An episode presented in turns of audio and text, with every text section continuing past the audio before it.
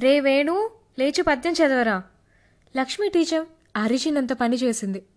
నేను తుల్లిపడి చూశాను ఆమె వైపు. అమ్మో పద్యమే? నేనే? అనుకున్నాను మనసులో. కానీ తప్పక లేచాను ఆమె బెత్తం చేతిలో ఆడిస్తూ త్వరగా! అని మళ్ళీ కేక పట్టింది. నాకు పుస్తకంలో ఒక్క అక్షరం ఎగిరి వెళ్ళిపోతున్నట్టు కనిపించింది. మొన్నే తారే జమీన్ పర్ సినిమా చూస్తే ఇదే ఇన్సిడెంట్ గుర్తొచ్చింది నాకు. అచ్చం అందులో పిల్లాడికి జరిగినట్టే అక్షరాలన్నీ పక్షుల్లో ఎగరడం మొదలుపెట్టాయి. ఈ సినిమాలో వాడిని వాళ్ళ టీచర్ కనీసం అడిగింది ఏమైంది అని. కానీ నన్ను ఈమె అలా కూడా అడగలేదు.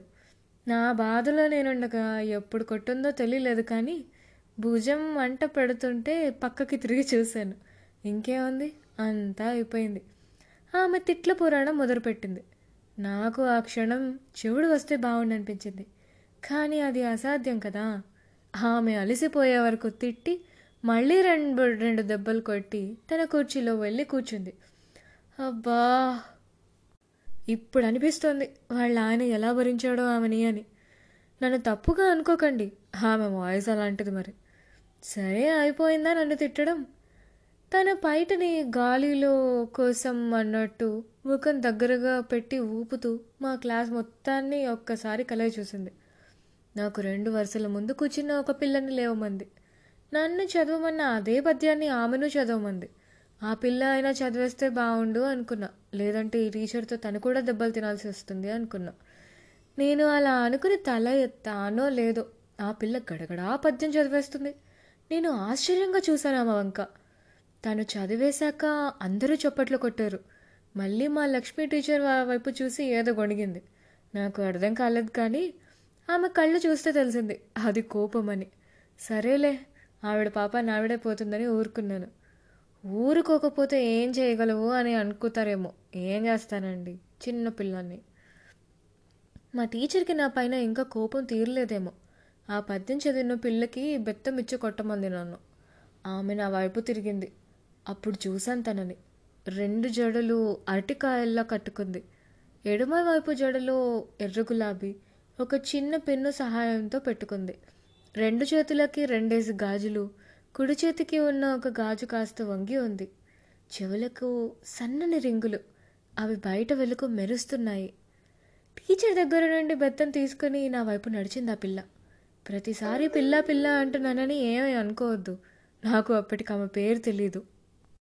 అయితే ఆ అమ్మాయి నా దగ్గరకు వస్తూ ఉంది. నన్ను కొడుతుందేమో అనే భయం లేదు కానీ దగ్గరికి వస్తుందని సరదా వేసింది. ఏంటో ఆ భావం నేను చెప్పలేను. అనుభవించాలంతే. ఆ పిల్ల దగ్గరకు వస్తున్నప్పుడు ఆమె కాళ్ళకున్న మువ్వలు పట్టీలు ఒక లయతో కదులుతున్నాయి. క్లాస్ అంతా నా వంక ఆమె వెంక చూస్తున్నాయి ఆత్రంగా. అస్సలు చెప్పుడు చేయకుండా కూర్చున్నారు. ఎవరినైనా కొడుతున్నారంటే అదొక రకమైన రాక్షసానందం కదా మరి. అంటే నేను కూడా అలాగే చేసేవాడిని నిజానికి. వాళ్ళని మాత్రమే అనుకోకూడటం తప్పులే. అయితే ఇంతలో ఆ పిల్ల నా వరకు వచ్చేసింది. రాత్రిపూట ఆకాశంలో దూరంగా కనిపించే చుక్కంతా ఉంది ఆమె తిలకం. రెండు కనుబొమ్మల మధ్య అర్రని తిలకం భలే ఉంది. రెండు కొండల మధ్యలో అస్తమించే సూర్యుడిలాగా నేను ఆ కనుబొమ్మల్ని చూస్తూ ఉంటే నేరమవుతుంది కదా. అందుకే ఆ కళ్ళని చూశాను. కాటుకు పెట్టిందేమో. భలే నల్లగా అందంగా ఉన్నాయి ఆ కళ్ళు. నాకు ఇప్పుడు వచ్చిన జ్ఞానంతో ఆ బొట్లు కాటుకల గురించి చెప్తున్నా అనుకోవద్దు. నాకు హక్కుంది. కనుక అప్పట్లోనే నాకు కొన్ని తెలుసు. సరే విషయానికి వస్తాను ఎక్కడికి వచ్చాను హా కళ్ళు. భలే ఉన్నాయి. నేను అలా వాటినే చూస్తూ ఉండగా ఆమె నా చెయ్యి ముందుకు చాపమన్నట్టు సైగ చేసింది. నేను అప్రయత్నంగానే అలా చేశాను. ఆమె నా దగ్గరకు జరిగి చెవిలో ఏదో గుసగుసలాడింది. నాకు అర్థం కాలేదు. ఏమిటన్నట్టు చూస్తాను. ఆ పిల్ల టీచర్ వైపు ఒకసారి చూసింది. ఎందుకు ఆలస్యం? అన్నట్టు చూస్తుంది ఆవిడ. క్లాస్ అంతా మా వైపే చూస్తుంది. ఏదో సస్పెన్స్ మూవీ చూస్తున్నట్టు ఉందేమో వాళ్ళకి. గోడపైన బూజు పట్టి ఉన్న పటంలో గాంధీ తాత కూడా నన్ను చూస్తున్నట్టు అనిపించింది నాకు.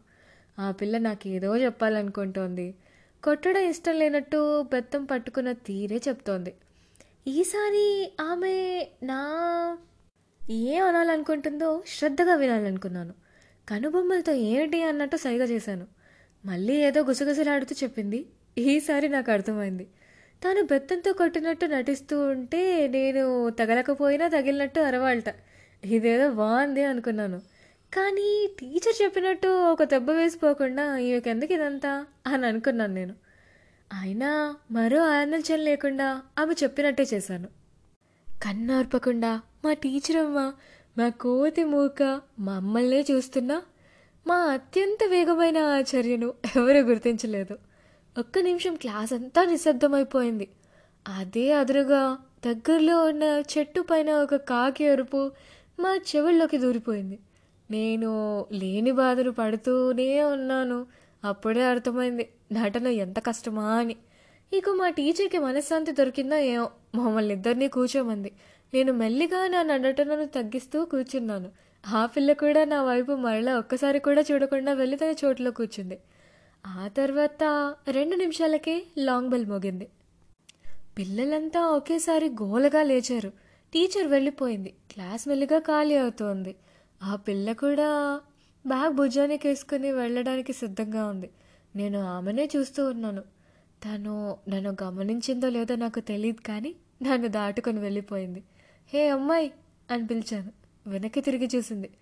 నేనేదో అనేలోగానే అమ్మాయి ఏంటి అమ్మాయి? పేరు పెట్టి పిలు అంది. నాకు నీ పేరు తెలీదే అన్నాను తలగొక్కుంటూ. అరే ఒకే క్లాస్లో ఉన్నాం పేరు కూడా తెలీదా? రోజు టీచర్ హాజరు వేసేటప్పుడు పిలుస్తారు కదా వినలేదా? అంది. క్లాసే సరిగ్గా వినని నేను ఇంకా హాజరేం వింటాను అనుకున్నాను మనసులో. నా మౌనం ఆమెకి ఎలా అర్థమైందో తెలియదు కానీ తేజస్వి అంది గట్టిగా. నాకు వెంటనే అర్థం కాలేదు తర్వాత తెలిసింది అది ఆమె పేరు అని. తేజస్వి బాగుంది అనుకున్నాను. నీకు పద్యాలు చదవటం రాదా? అని అడిగింది తేజస్వి. ఏమిటో పలికేటప్పుడు నాలుగు అస్సలు తిరగదు చాలా మొండికేస్తుంది అన్నాను. ఆమె కిలకిలా నవ్వి సరే రేపటి నుంచి మనం కలిసి చదువుకుందాం. నేను నీకు నేర్పిస్తాను అంది. ఇప్పుడు తలుచుకుంటే నవ్వొస్తుంది కానీ ఆ ఫీల్ టవర్ ఎక్కినంత సంబరపడిపోయాను ఆ మాటకి. వెంటనే సమాధానంగా తలూపేశాను. ఆలస్యం అయితే ఆమె మాట వెనక్కి తీసుకుంటుందేమో అని. సరే వెళ్ళొస్తాను అంటూ తలుపు వైపు నడిచింది. నేను చెయ్యి ఊపుతూ అసలు విషయం మర్చిపోయానే అని గుర్తొచ్చి తేజస్వి అని పిలిచాను. కాదు కాదు అరిచాను. ఆమె వెళ్ళబోతున్న దానిలాగా ఆగి వెనక్కి తిరిగింది. ఆ వెడల్పైన కనుబొమ్మలు పైకి ఎగిరేస్తే ఏమిటి అన్నట్టు చూసింది.